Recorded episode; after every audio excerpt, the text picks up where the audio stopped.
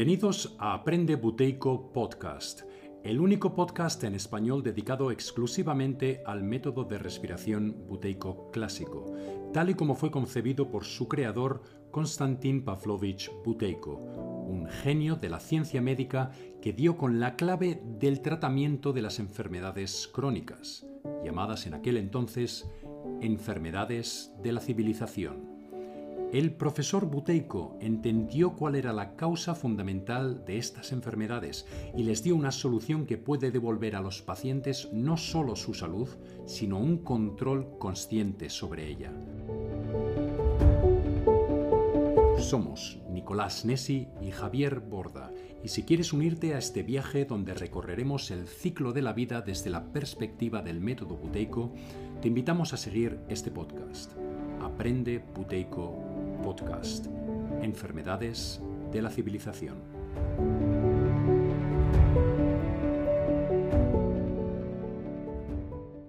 Bueno, pues bienvenidos a esta primera entrega del Aprende Buteico Podcast, un podcast que va a estar dedicado exclusivamente al método de respiración buteico, un método que cura todas las enfermedades crónicas.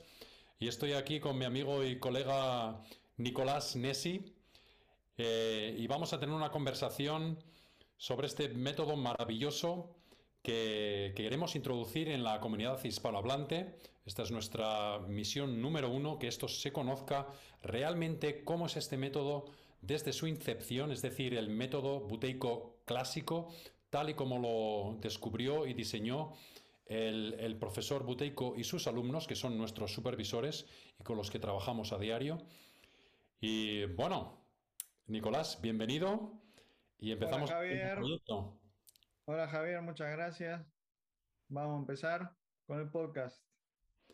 Genial, pues, eh, pues vamos a hablar un poquito, al ser este, por supuesto, el primer programa, pues queremos hacer una pequeña introducción, pues de qué se trata, ¿no? Queremos dar unas definiciones concretas de, de qué es el método buteico, para qué sirve eh, un poco una, trayectoria histórica de dónde viene el método y, realmente dar una dimensión de este método verdaderamente importantísimo, poderosísimo y que...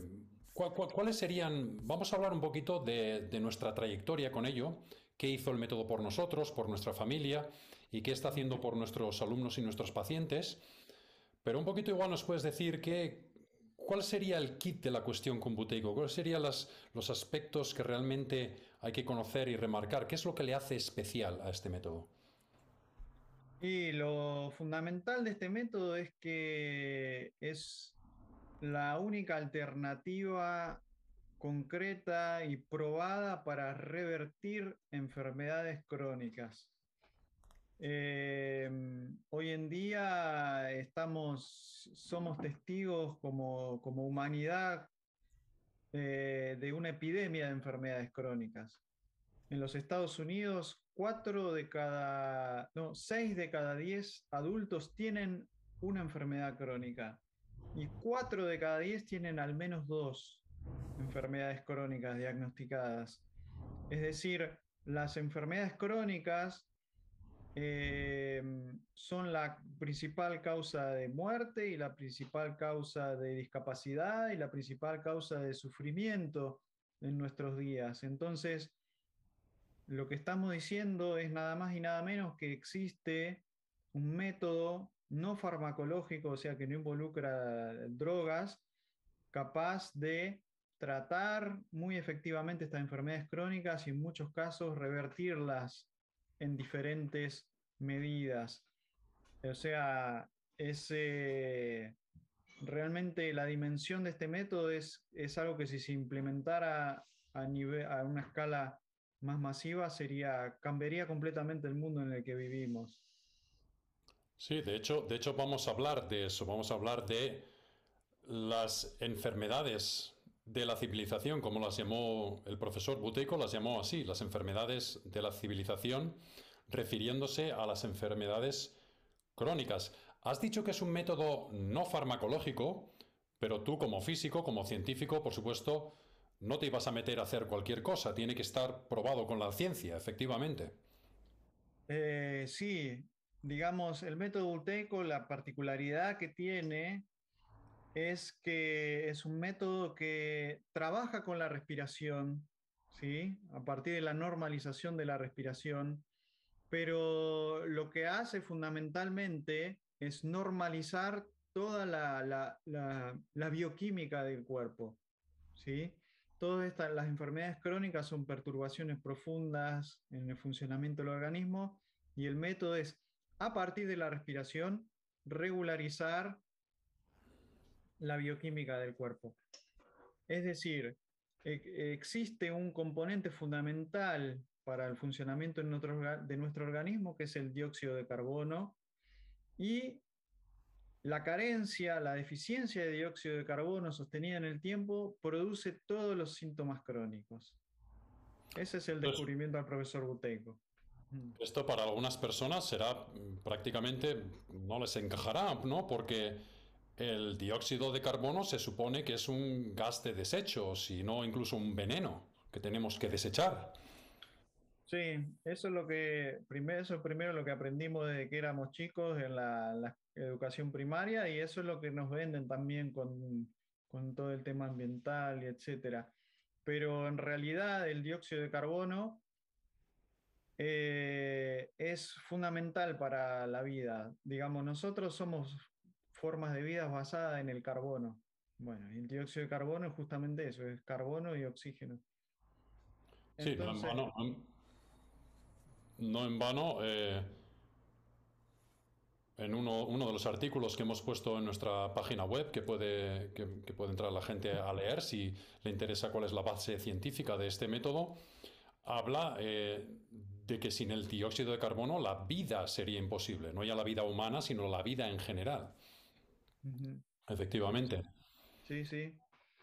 Y es un componente fundamental, tan, tan o más importante que el oxígeno en nuestro cuerpo. Después podemos quizás si nos metemos en ese terreno de cuáles son las funciones que cumple el dióxido de carbono, podemos dar más detalles, pero mm, tener eso en cuenta. Y eso no es un secreto ni tampoco es algo eh, que contradiga el conocimiento actual en, la bioquímica del cuerpo. Está en todos los libros de texto. Por ejemplo, eh, se sabe muy bien que el, el componente, que el compuesto que regula el pH en el cuerpo. El pH es uno de los parámetros fundamentales para el buen funcionamiento del cuerpo y para la vida, digamos.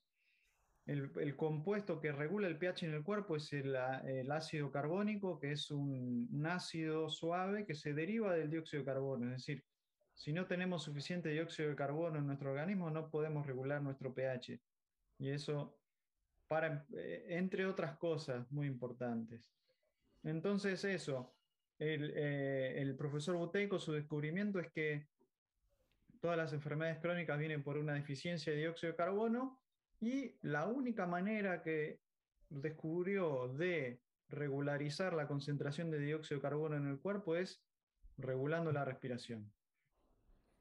Interesantísimo. Bueno, espero que esto haya despertado el nivel de, haya despertado el interés de, nuestros oyentes que, bueno, eh, vamos a hablar un poquito de, cuál es un poco nuestra trayectoria. Vamos a dar un poco testimonio de qué hizo el método por nosotros, por nuestra familia, por nuestros alumnos. Eh, alumnos que, por cierto, se van a unir ya desde, desde el próximo episodio para dar sus testimonios y para, para hacer esas conexiones que Muchos de ellos también son profesionales en otras, eh, en otras líneas, eh, como por ejemplo la psicología, y Buteyko tiene un efecto sobre, sobre enfermedades de tipo, de tipo psicológico muy importante. Pero vamos a hablar un poco, ¿qué, qué ha hecho el método Buteyko por ti, Nicolás? Y lo que ha hecho el método Buteco por mí es eh, devolverme mi salud, y darme una perspectiva de que voy a tener salud por mucho tiempo. Digámoslo así, antes de practicar el método, yo, si bien no tenía un diagnóstico, no tenía diabetes o, algún problema cardiovascular diagnosticado, yo no me estaba sintiendo bien eh, y, en realidad tenía muchos síntomas crónicos, tenía, tenía migrañas, ¿sí? de cuatro días a la semana terminaba el día con una migraña que no me dejaba hacer nada. Eh, tenía sobrepeso, tenía problemas digestivos, tenía problemas de la circulación, el pulso cardíaco muy alto, que eso es indicativo de que, bueno, realmente algo no, no andaba bien. Eh, y bueno, eh, a partir de la práctica del método y siguiendo el entrenamiento que me dieron los, los, instructores, paulatinamente fue, fui revertiendo todas esas condiciones, también una sinusitis crónica. Y, también eh, fueron saliendo cosas que estaban más profundas, que también fueron saliendo paulatinamente. Y bueno, es el día de hoy que todos esos síntomas crónicos no los tengo, tengo un nivel de energía estable durante el día, un nivel de concentración, un nivel de, de estabilidad emocional que antes no lo tenía. Y bueno, esos son todos factores eh, beneficios muy, muy, muy, muy notables, muy importantes, que realmente lo que hacen es te cambian la perspectiva con la que vos vivís tu vida, porque una cosa es vivir cansado, superado por las cosas, con síntomas, con malestar, y otra cosa, que si bien uno puede tener el mismo espíritu, las mismas ganas, pero otra cosa es enfrentar lo mismo, pero desde un lugar de comodidad, de energía, de que tenés los recursos físicos la, para hacerlo, de que te sentís bien, de que tenés la mente clara, de que emocionalmente no es fácil sacarte de tu eje. Entonces, bueno, eso es, eso es todo lo que el método hizo por mí y realmente estoy agradecido, muy agradecido tanto a la gente que me lo enseñó directamente eh, a instructores de Learn Buteco como al, profesor Buteco que lo descubrió, que lo desarrolló, que lo dio a conocer. Realmente estoy, estoy en deuda realmente con ello y por eso también en un punto es que estoy haciendo este esfuerzo para, para, bueno, para que otros puedan conocerlo. todas las personas que lo hemos hecho eh, lo hemos hecho en serio y hemos visto los efectos que tiene, estamos en deuda con, con el profesor Buteico, desde luego, y a los que lo trajeron a, bueno, al, mundo occidental. Y nuestra, nuestra misión es traerlo al mundo hispanohablante.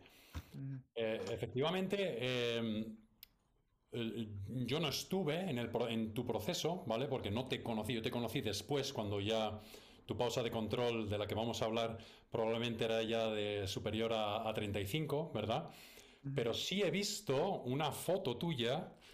No sé si siempre, siempre lo traigo a, colación porque me impactó, la verdad que me impactó un poco por, el, por un pequeño malentendido que se produjo, en el sentido de que cuando yo vi esa foto, lo primero casi no te reconocí, pero cuando te reconocí, no me di cuenta inmediatamente de que era una foto del pasado, ¿vale?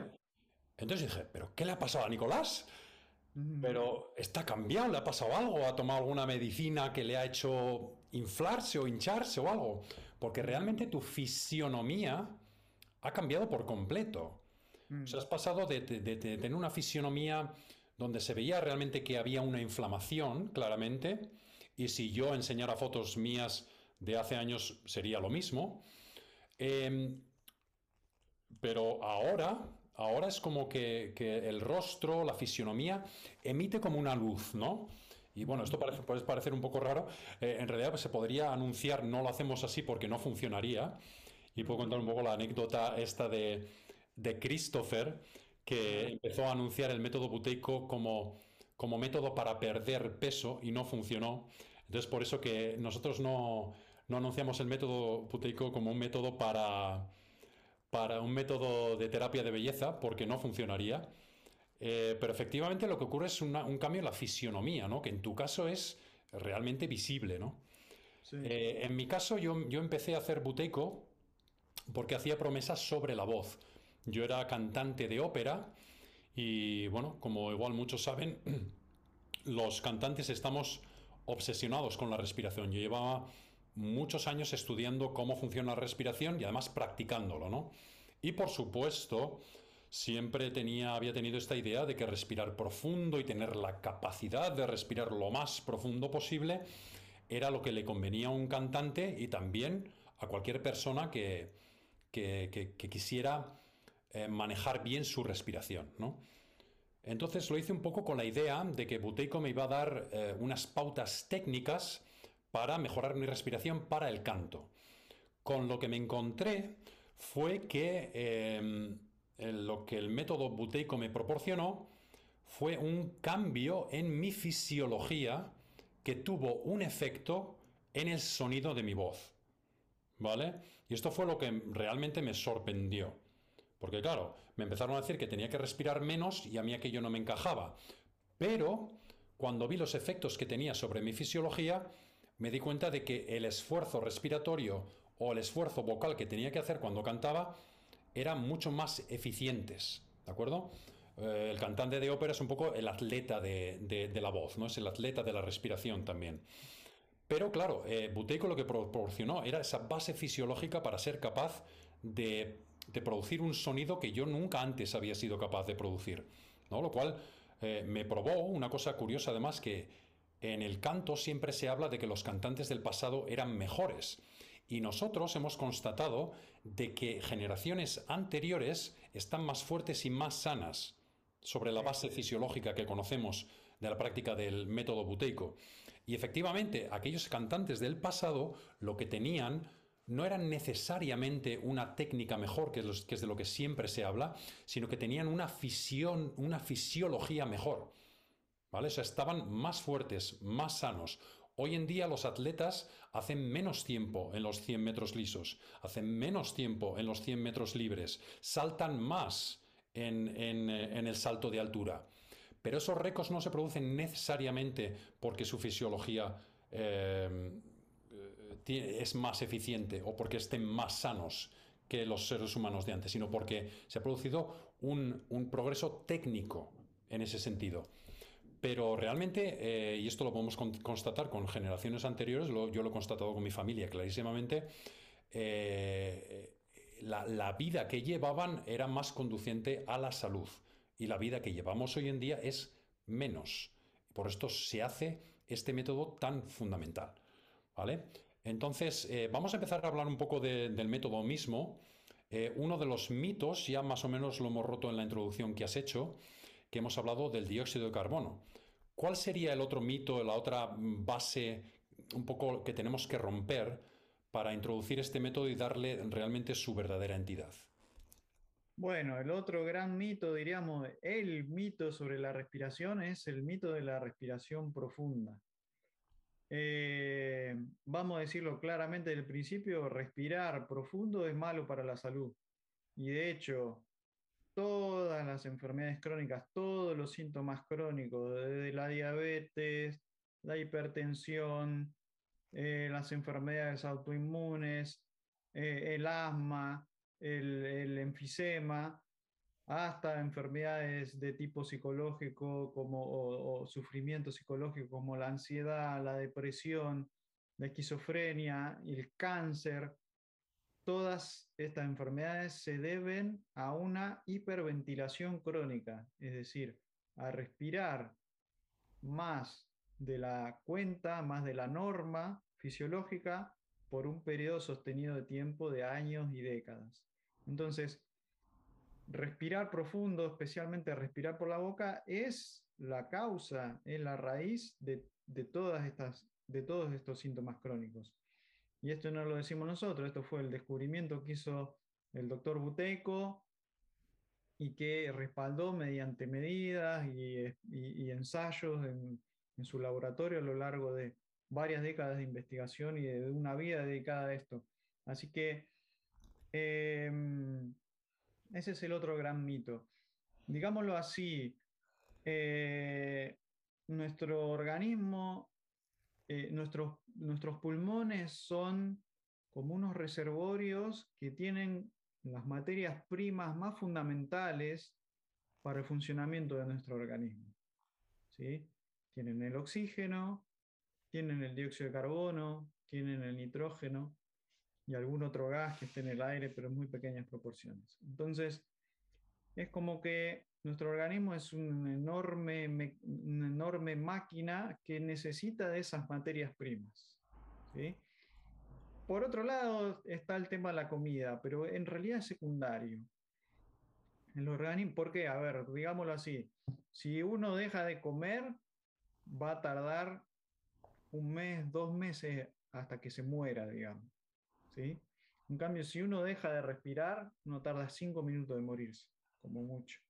Así que en esa relación está la, relevancia de, lo, de, la comida, digamos, que incorporamos a través de la respiración, con la comida que incorporamos a través de la digestión. Entonces, la respiración realmente es un alimento en el sentido de que son las materias primas que necesita nuestro organismo para funcionar. Y el tema es que si esas materias primas no están en la proporción correcta, el organismo no puede funcionar bien. Básicamente, nuestro organismo necesita que en los pulmones haya alrededor de un 6,5% de dióxido de carbono en concentración.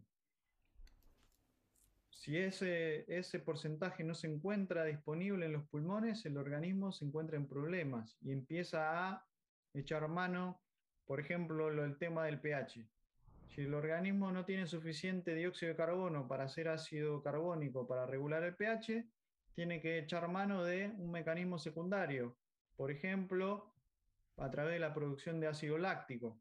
Pero esa la producción de ácido láctico tiene efectos secundarios y, adversos, o en casos más graves tiene que empezar a sacar calcio de los huesos y se empiezan a formar, primero empieza a haber osteoporosis y después se empiezan a formar depósitos de calcio en las articulaciones, en el cerebro.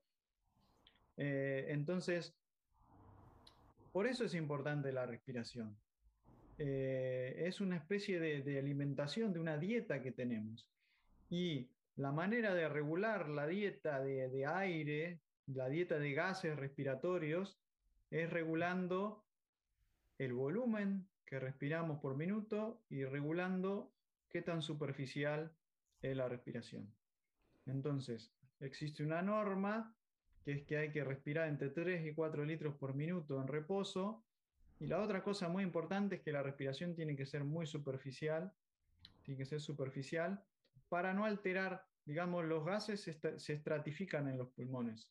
el dióxido de carbono va abajo, después está el nitrógeno y después el oxígeno, creo. Pero seguro que el dióxido de carbono está en el fondo, porque es más, más pesado, es más denso. Entonces, si nosotros respiramos muy profundo, lo que hacemos, los mezclamos y expulsamos dióxido de carbono de más. Y lo que tenemos que hacer es respirar chiquitito para mantener esa distribución.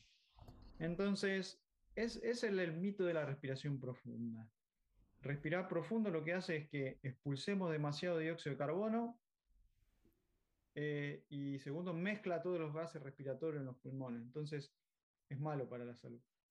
Este es, es un hecho bastante curioso, ¿verdad? Que yo creo que, que, muy poca gente sabe que tiene que haber una, una estratificación correcta de los gases dentro de los pulmones y que va por su peso. Eh, a Christopher le gusta explicarlo esto como si fuese los pulmones, eh, fuese una sopa donde efectivamente los componentes más pesados eh, se encuentran en el fondo y, por así decir, el aceite estaría por encima. Y este, esta estratificación es, importante para mantener, por así decir, bueno, pues ese, plato sabroso que tiene que, que funcionar, ¿no? Eh, lo que hacemos cuando respiramos hondo es como equivaldría a coger una cuchara y de alguna manera revolver esa sopa y que todos los componentes se mezclen. Que, en el caso de una, de, una receta, pues dependerá del gusto, pero en el caso de la salud de nuestros pulmones tiene unas consecuencias desastrosas. Y es curioso que, también, yo creo que hay que remarcar, lo, más importante de lo que has dicho, yo creo que es el hecho de que existe una norma. ¿De acuerdo? Lo, mismo que existe una norma para la temperatura, todo el mundo sabe que tenemos que tener una temperatura corporal y que además eso es una medida de nuestra salud, ¿vale? Si eso está mal, si tenemos 39 grados en nuestro cuerpo, todo el mundo sabe que estamos enfermos, tendremos fiebre y además lo podemos medir con un número, lo podemos medir con un instrumento, con un termómetro. Pues lo mismo para el pH de la sangre, lo mismo para la presión sanguínea. Tenemos medidas que, eh, que significan nuestra salud. Pues con la respiración resulta que es lo mismo. Tenemos una normalidad.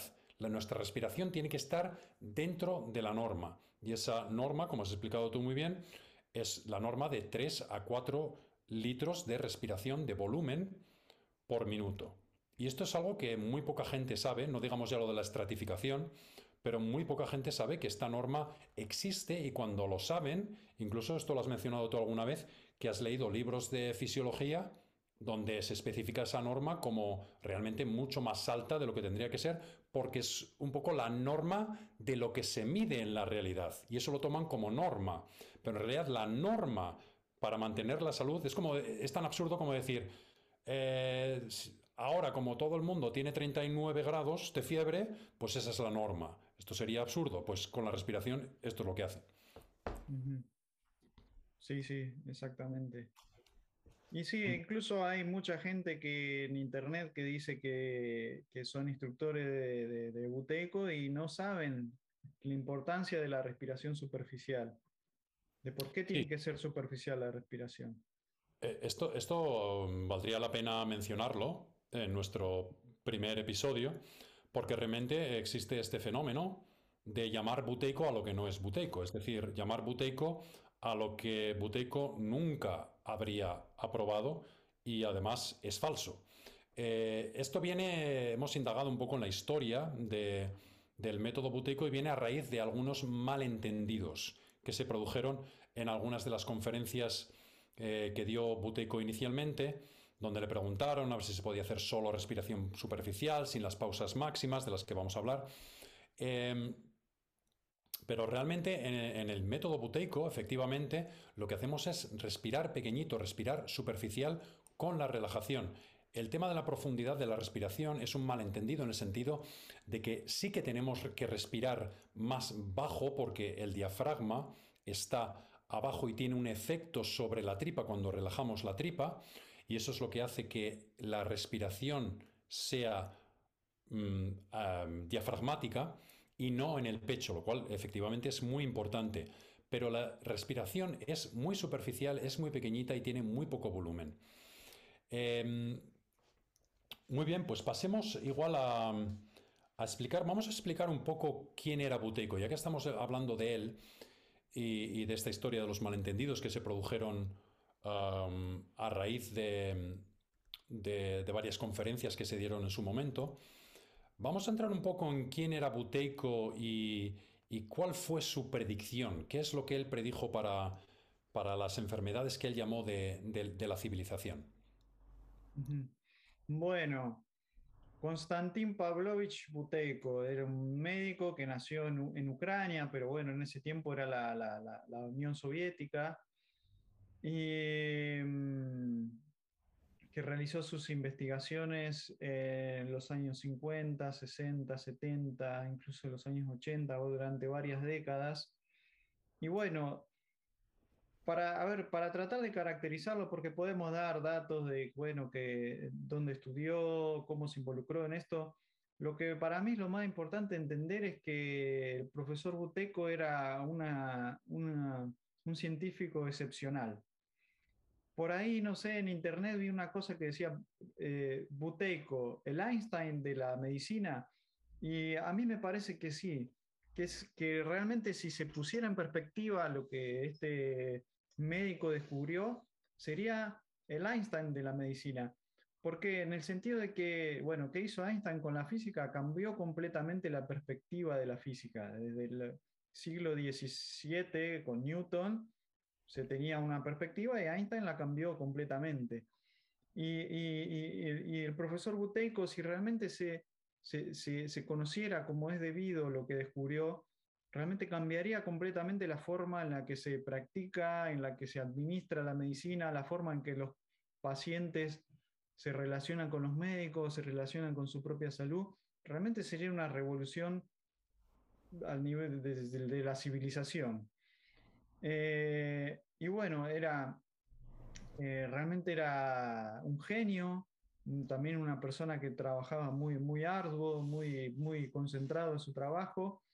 Y básicamente eh, él comenzó a investigar la respiración. Una de las primeras encargos que le hicieron como proyecto mientras todavía estaba estudiando en la Facultad de Medicina era monitorear la, la respiración de personas que estaban agonizando, de, enfermos que, eran terminales. Rápidamente se dio cuenta que, esta gente, estos enfermos terminales, eh, respiraban muy profundo, ¿sí?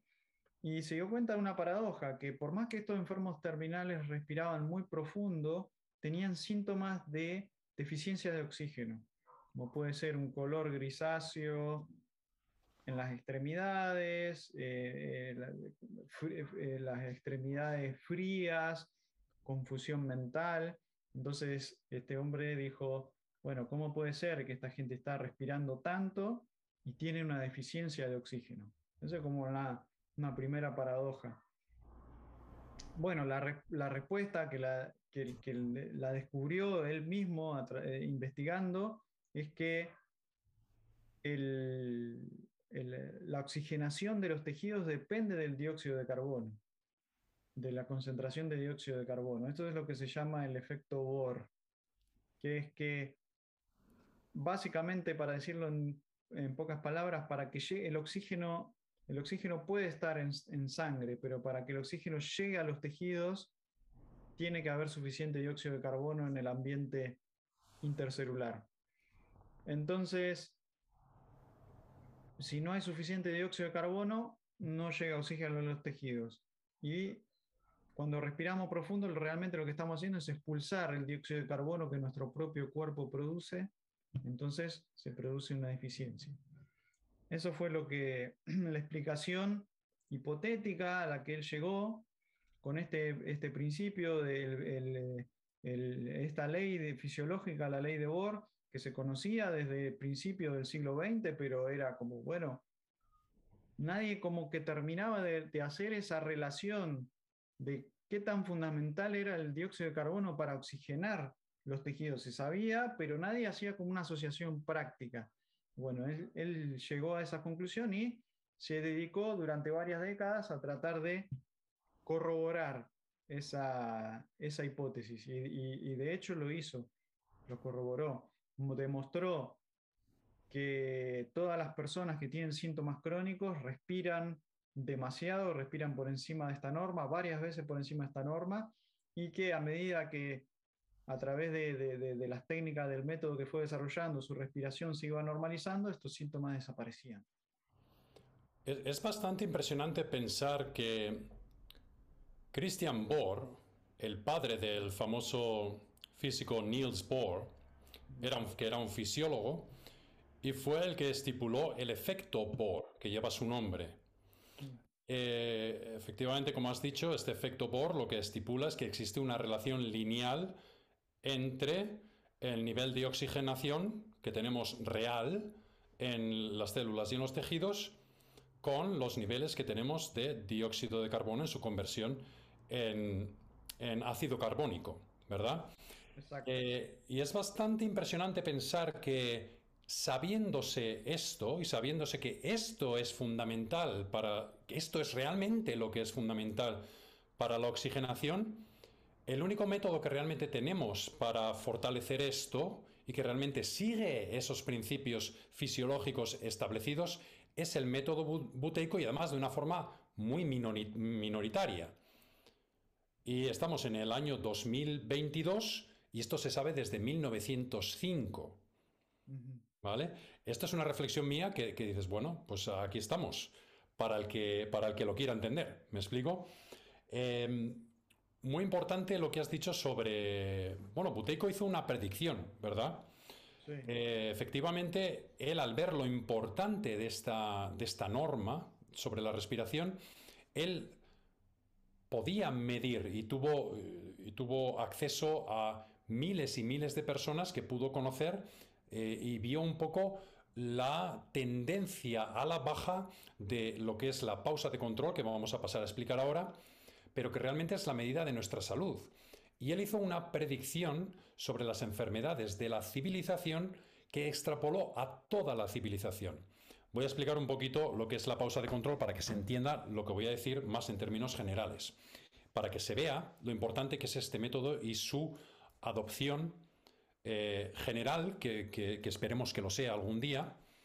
Em, y es que la, pausa de control es eh, la traslación de esta medida de volumen, que estamos hablando de, de tener que respirar para estar sanos, de 3 a 4 litros de aire por minuto, a una medida de tiempo, es decir, equivaldría esta norma a la capacidad que tengamos desde una respiración normal de aguantar la respiración y aguantar la respiración durante el tiempo en que no nos cueste ningún esfuerzo aguantar esa respiración. Es decir, a la primera señal de asfixia o de incomodidad es cuando tenemos que volver a empezar a respirar de una manera normal, sin ningún esfuerzo.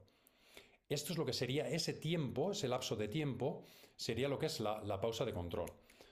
Buteyko eh, estipuló que la pausa de control de una persona con una salud óptima tenía que ser de 60 segundos. Es decir, una persona que afirme tener una salud óptima lo puede demostrar o demostrárselo a sí mismo aguantando la respiración durante un minuto sin que ello le cueste absolutamente ningún esfuerzo, sin tener ninguna sensación de asfixia. Esto implica que una pausa máxima tendría que ser de más de dos minutos, de más de dos minutos. Em, de acuerdo, sabiendo esto eh, y que esto es una medida de nuestra salud, es decir, 60 es óptimo, ya cuando bajamos a 30 empezamos a notar que tenemos problemas, cuando estamos en 20 las enfermedades crónicas se hacen manifiestas, cuando estamos en 15 son absolutamente manifiestas y cuando estamos en la marca de 10 es cuando empezamos realmente a tener peligro de eventos eh, repentinos como el infarto, ataques de pánico, etcétera. Es decir, eh, eventos graves, urgentes. Muy bien, entonces, eh, con esta medida lo que predijo fue eh, básicamente un colapso de la civilización. Él dijo, el día que exista una media, él vio cómo iba bajando, en la Unión Soviética en su tiempo la media era de 35, es decir, prácticamente todo el mundo estaba sano, muy pocas personas tenían enfermedades crónicas, tendrían otros tipos de problemas, pero los problemas que tenemos hoy debidos a esta causa no, no se tenían. De hecho, han sido agravados por eh, las prácticas médicas. Esto, esto, igual algún día podemos tener a Vladimir con nosotros y nos lo podría explicar. Eh, pero decir que él predijo que se iba a producir una crisis general, es decir, una civilización no podría funcionar si la media de la pausa controlada bajase de los 15 segundos. Y es, es allí donde estamos hoy en día. Los datos más optimistas hablan de 17. Es decir, estamos entrando en esa fase en la que la civilización no funcionaría, no sería porque los seres humanos individuales con una media de pausa, con los seres humanos con una media de pausa eh, una sociedad, una civilización con una pausa de control media de 15 segundos no podría funcionar. Y Christopher lo dice muy bien. Observa a tu alrededor. Observa todas las cosas que están ocurriendo hoy. Observa el estado de, nuestra, bueno, de nuestra sociedad eh, con los eh, múltiples problemas realmente, realmente preocupantes. Se puede ver claramente que estamos en esa, en esa marca, estamos en esa frontera y, un poquito el mensaje es ese, ¿no? Que existe realmente una solución que no siendo fácil es sencilla, ¿vale? Porque se trata de una práctica y esto hoy en día nos cuesta a todos, esto es, esta es la realidad. Pero es sencilla en el sentido de que sabemos cuál es la causa y sabemos cuál es el remedio no está expandido, no, no, hablan de ello en los medios, al, menos en los medios mayoritarios, como se debería, efectivamente, eh, ni siquiera para el asma, ¿no? cuando realmente eh, sirve para mucho más. Un dato curioso. El otro día hicimos, estamos haciendo también un podcast en inglés, eh, lo recomiendo, por cierto, a aquellos que hablen inglés bien, el Learn Buteyko Podcast. lo pueden hacer, tenemos ya varios capítulos. Y hemos hecho uno ya con Vladimir, que hablaba de, hablaba de este tema, ¿no? De cómo eh, en la Unión Soviética, y, un poco enlazo con lo que estabas hablando tú antes, de que, de que Buteiko es realmente, esto le puede sorprender a muchas personas, es el Einstein de la medicina. Esto en la Unión Soviética, en aquellos tiempos, en los años 60, 70, 80, no le habría sorprendido a nadie. Buteiko era una absoluta eminencia, era famosísimo dentro de, eh, bueno, pues de lo que es el régimen comunista, con sus ingentes eh, defectos, pero efectivamente eh, tenía eminencias como en el mundo de la ciencia y del arte, como era el profesor Buteiko, que tuvieron acceso a medios impresionantes. De hecho, él tuvo, eh, fue parte del, programa espacial soviético, para dar una idea de, quién era este personaje, ¿no? Entonces, eh, este científico. Entonces, eh, es muy importante resaltar que, que Buteyko era una persona muy conocida en su tiempo y no solo eso, su método constaba en los años 80 como la solución oficial del régimen, no solamente para el asma como se, como se creía antes, sino para un montón de enfermedades crónicas que Buteiko constató y hizo constatar a doctores especializados una por una con experimentos específicos para poderlos poner como método de cura para esas enfermedades, que en definitiva viene a abarcar todas las enfermedades crónicas, ¿vale? Entonces, eh, este dato, por supuesto, no lo conoce nadie. De hecho, no lo conocimos ni siquiera alguno de nosotros.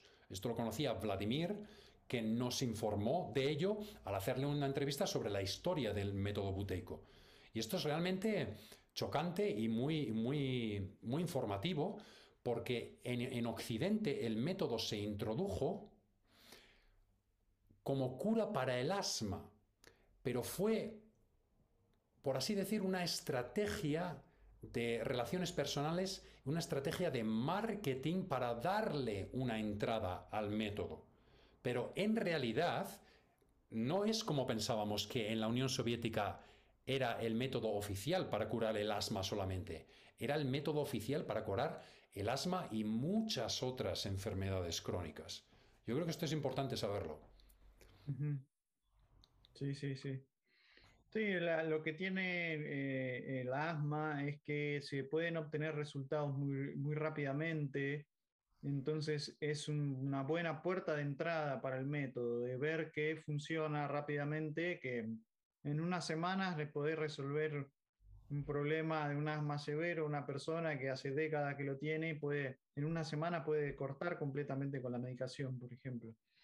Pero lo que fue sucediendo fue que la gente, por ejemplo, cuando vieron que funcionaba para el asma, se empezó a acercar gente que tenía enfisema, EPOC, porque dicen, bueno, nosotros toma, la gente que tiene enfisema usa la misma medicación que la gente con asma. Y dice, y si esto funciona para la gente con asma, funciona para nosotros. Entonces, en Australia, que es donde se introdujo el método en Occidente por primera vez, se le empezó a llenar los talleres parasmáticos de gente con enfisema. Entonces después empezaron a curar el enfisema y después fatiga crónica y así se, vio el real potencial de, del método.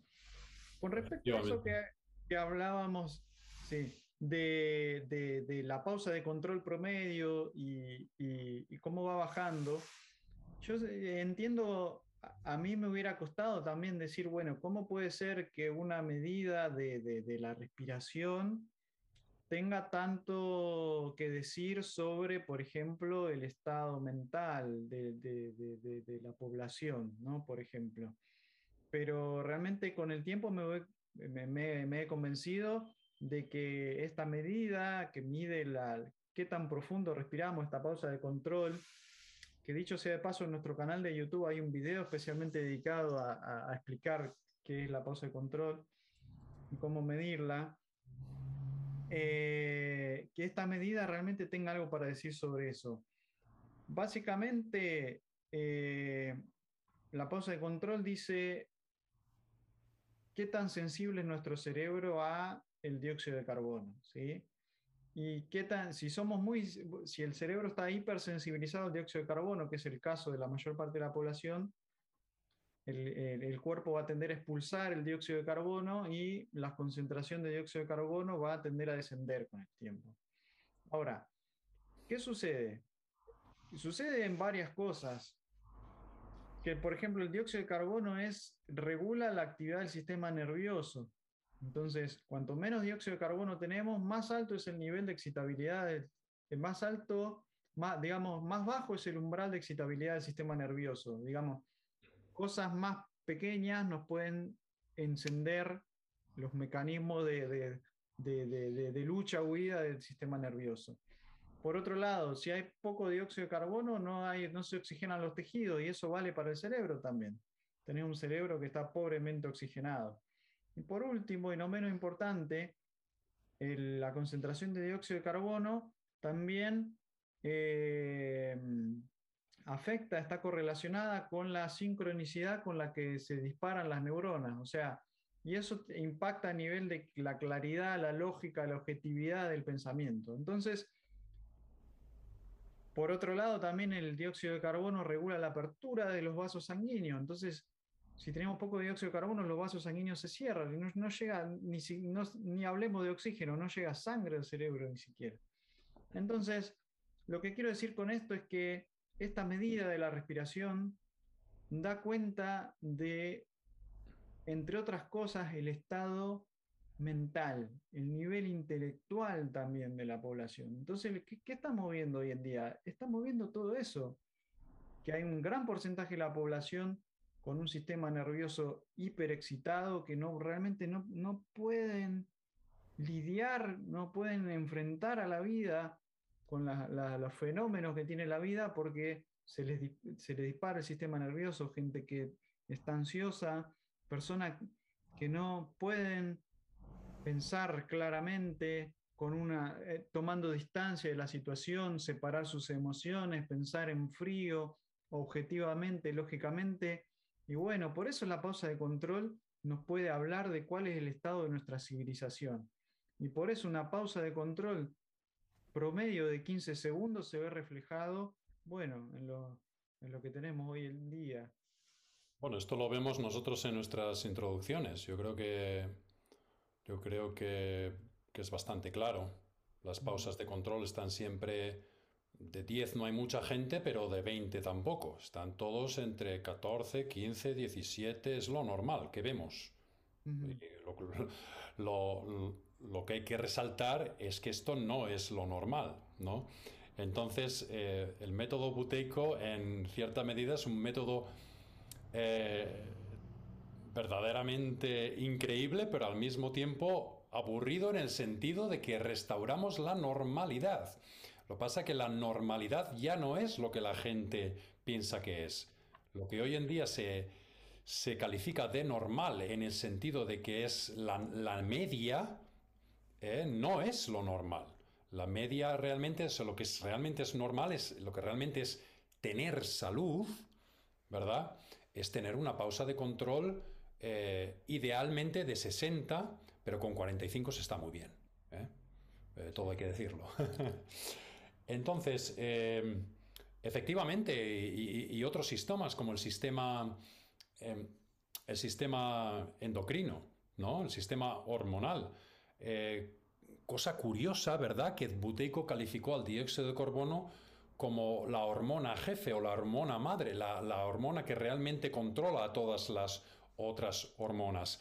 Prueba de ello es que hay personas que no tienen la tiroides, ¿vale? Porque se han operado y se la han quitado y consiguen eh, reordenar su sistema hormonal a pesar de que en teoría tendría que ser imposible sin una glándula tiroides y sin medicación. ¿De acuerdo?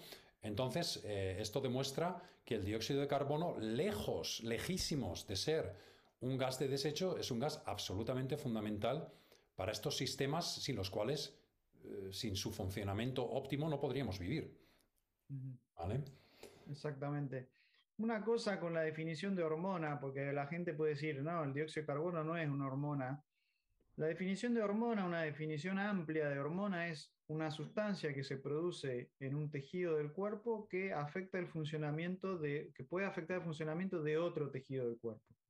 En ese sentido, la hormona, el dióxido de carbono es la hormona eh, principal del cuerpo, porque primero se produce en todos los tejidos del cuerpo, todas las células producen dióxido de carbono cuando respiran, y segundo, afecta a todos los, demás tejidos del cuerpo, por todas las cosas que estamos diciendo. Entonces, realmente es la hormona prevalente del cuerpo y la que realmente genera las condiciones para que todas las demás funcionen bien. Efectivamente. Vamos a pasar un poquito a, a definir el método en términos de la práctica. Vamos, a hacer, a hacer una descripción eh, sumaria de lo, que es, de lo que es la práctica, ¿no? porque las personas que nos estén escuchando pueden estar pensando, bueno, todo esto es muy interesante, pero ¿qué tengo que hacer? Bueno, en principio lo que hay que hacer, por supuesto, es hacer el método con la supervisión de eh, los practicantes. En este caso, en español, nosotros. Si alguien habla en inglés, lo puede hacer con los practicantes en inglés o con quien él quiera, por supuesto, o ella quiera. Pero eh, el método consiste en una práctica. Las partes fundamentales de esa práctica son, eh, en primer lugar, la medida, que ya hemos explicado que es la pausa de control, pero luego se hacen también una serie de ejercicios de respiración, pausas máximas que se van subiendo de forma gradual, tanto a largo plazo como dentro de la práctica misma, de forma escalada. Estas pausas máximas, es decir, serían pausas como la pausa de control, donde ya empujamos y eh, tratamos de aguantar la respiración, eh, digamos, al máximo, pero siempre con una flexibilidad, con cuidado y con metodología.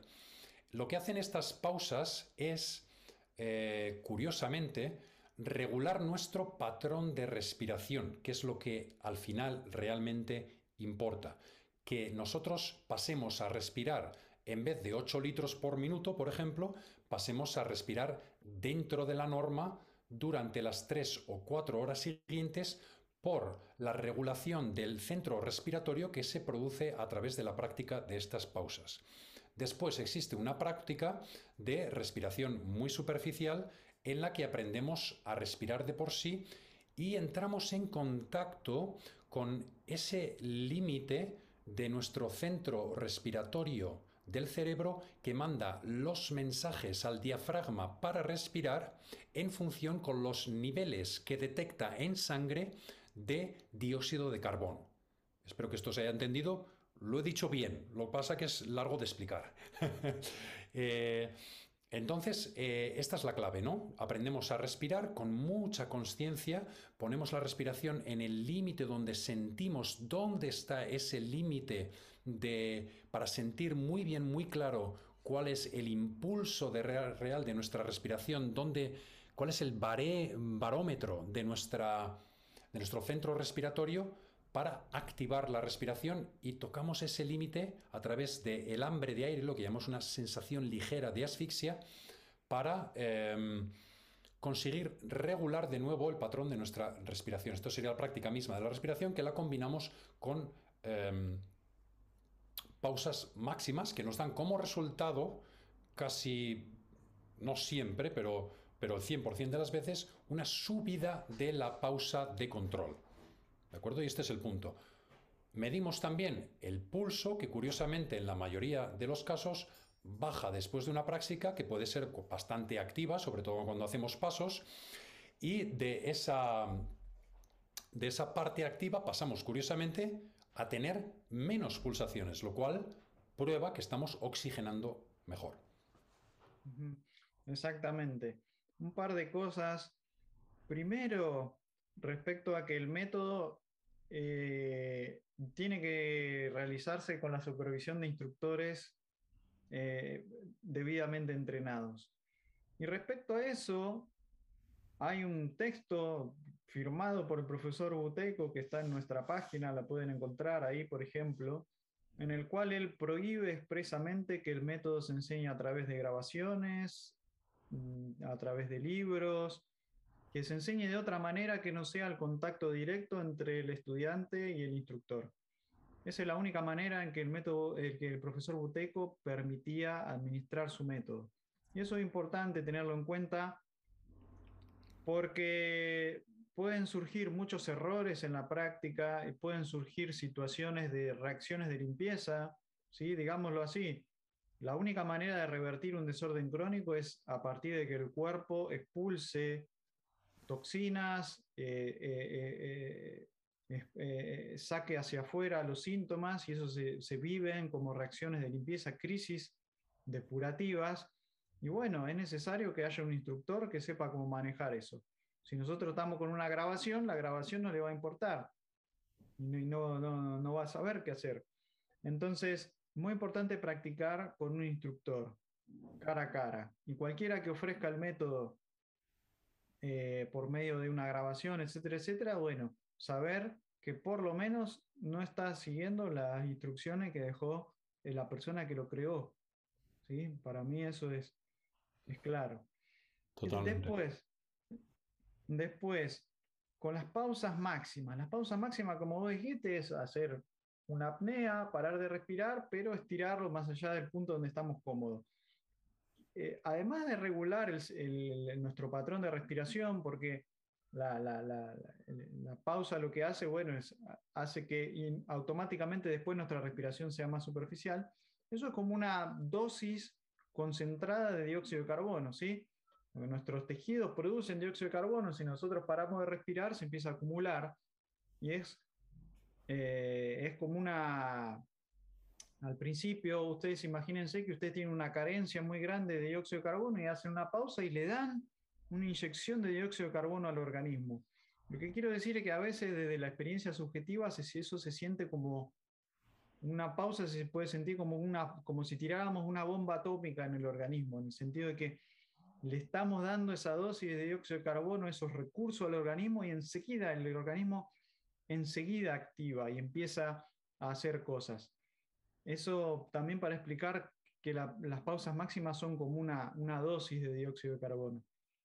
Y después decir que el método lo que busca a través de las técnicas que vos mencionaste es entrenar la respiración. Es un entrenamiento. Cualquiera que tenga experiencia entrenando algún deporte o algún instrumento musical sabe que lo importante es repetir, repetir y repetir para que, el, para que el día de mañana las cosas salgan solas. ¿sí? Eso es lo que hace cualquier deportista, lo que hace cualquier músico.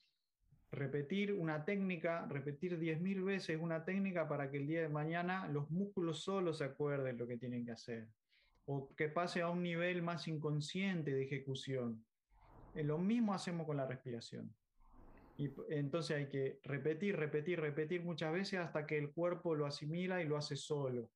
Porque respiramos las 24 horas del día y no vamos a estar conscientes y concentrados en la respiración las 24 horas del día, es imposible. Por eso lo importante es la repetición y entender que es un entrenamiento. Y es un entrenamiento para generar un efecto a largo plazo. No es una técnica, por ejemplo, un pranayama de yoga que es para subir la temperatura del cuerpo. O no sé qué, una cosa del Hof que para subir en calzoncillos al Everest. No, esto es para una cosa a largo plazo de regular tu respiración y bueno, eso es repetición, repetición, repetición. Sí, es, es eh, muy importante lo que aquello de lo, esto de lo que hablas en relación al dióxido de carbono. Estas dosis de dióxido de carbono que vamos adquiriendo, eh, efectivamente es una práctica que tiene efectos a medio y largo plazo. Pero también es verdad que los estudiantes que comienzan a hacer buteico encuentran efectos beneficiosos ya siempre desde el principio. O sea, podemos garantizar que si alguien hace el curso de cinco días, para el segundo o tercer día, eh, es muy típico, por ejemplo, que las personas empiecen a dormir bien, incluso después de años de insomnio. Me gusta hablar de este caso porque hemos tenido un alumno recientemente que, vino con años de insomnio, realmente un problema que no podía resolver y no sabía qué hacer con ello. Hicimos la práctica del primer día, el primer día, es decir, la primera dosis de dióxido de carbono, que además empezamos despacio, vamos con cuidado porque al centro respiratorio hay que darle flexibilidad, hay que ir advirtiéndolo de lo que, va, que vamos a realizar un trabajo en, el cuerpo. Tiene, es, un, es un sistema primitivo del cuerpo, requiere, eh, por decir así, llamar a la puerta cuidadosamente, ¿verdad? Y la práctica del primer día realmente es fácil. Pues solo ya desde la práctica del primer día, esta persona durmió bien por primera vez en años y no ha dejado de dormir bien desde ese primer día. Es decir, puede tener un efecto inmediato. Lógicamente, si alguien tiene diabetes, no se le va a curar la diabetes en una semana. Por cierto, que Buteyko cura la diabetes. Nosotros tenemos el método eh, siempre eh, bajo la supervisión de Christopher, para curar la diabetes. Pero el diabético empieza a notar efectos positivos ya desde el principio. Es decir, eh, hay muchos métodos que pueden ser efectivos o no, que hacen promesas a largo plazo cuyos efectos no se sienten hasta después de mucho tiempo, ¿vale? Y pueden ser efectivos o no. Pero con buteico los efectos se notan inmediatamente. Inmediatamente. Muchas veces en las introducciones ya tenemos personas que sienten cosas realmente eh, claras, ¿no? Y que vienen a, raíz de las pausas. Que efectivamente, como has dicho antes, pueden traer una serie de reacciones de limpieza. De hecho, deben traer una serie de reacciones de limpieza porque así es como se curan las enfermedades, sacando la enfermedad, ¿verdad? Estamos estamos librando al cuerpo de algo que está realmente enraizado, que a través de las defensas que tenía cuando no tenía los niveles de dióxido de carbono pudo utilizar, pero en realidad se queda dentro del cuerpo. Y eso tiene que pasar a la sangre, tiene que reciclarse a través de los riñones y hay reacciones de limpieza a través del aparato excretor, el sistema respiratorio, etcétera, etcétera. Sí. Mm. Decir también que existen las prácticas para tratar esos síntomas y esas reacciones de limpieza. Es decir, que no, no dejamos al estudiante solo con sus reacciones, diciéndole, bueno, ahora lidia con ellas. No, hay prácticas que son específicas o que se regulan en el sentido de aliviar esos síntomas para continuar el proceso de limpieza de una forma llevadera, que esta es una, una de las claves, ¿no? Eh, porque realmente se puede, se puede llegar a hacer demasiado, se puede empujar demasiado. ¿no? Eh, muy bien. Pero sí, no hay reversión de desórdenes crónicos sin crisis depurativa. Y eso la gente lo tiene que entender. No podemos pretender que estar enfermo durante décadas y que se nos vaya nuestra enfermedad sin que haya, sin que el cuerpo haga un proceso tenemos esa idea de que el medicamento apaga el síntoma y que eso es curarse y no. Los síntomas, bueno, pues esto podemos hablar la próxima, de qué, es un síntoma, qué significa y, hablar un poquito más del proceso, cómo es el proceso, pero bueno, eso. Eh, no es magia. No es magia, absolutamente, absolutamente, está basado en investigaciones científicas extremadamente precisas eh, que hizo el profesor Buteyko. Muy bien, pues lo vamos a dejar ahí por hoy. esperamos que haya sido de interés. Os vamos a dar nuestros, bueno, la referencia de la página web donde podéis apuntaros a, los, a los webinars gratis que hacemos de introducción al método y también a los cursos para practicar el método. Estaríamos en la página web www.aprendebuteicoonline.com. También podéis eh, contactar con nosotros en el email aprende.buteico.online@gmail.com. Lo vamos a todo, poner todo en la descripción y pues os esperamos para el segundo episodio, donde vamos a tener ya eh, una alumna que, que ha hecho el método y realmente ha obtenido beneficios enormes y de hecho ella es psicóloga y lo recomienda para todos sus alumnos. Entonces, bueno, muchas gracias Nicolás. Gracias Javier y nos vemos, nos escuchamos la próxima. Eso es, genial. Venga, hasta la próxima.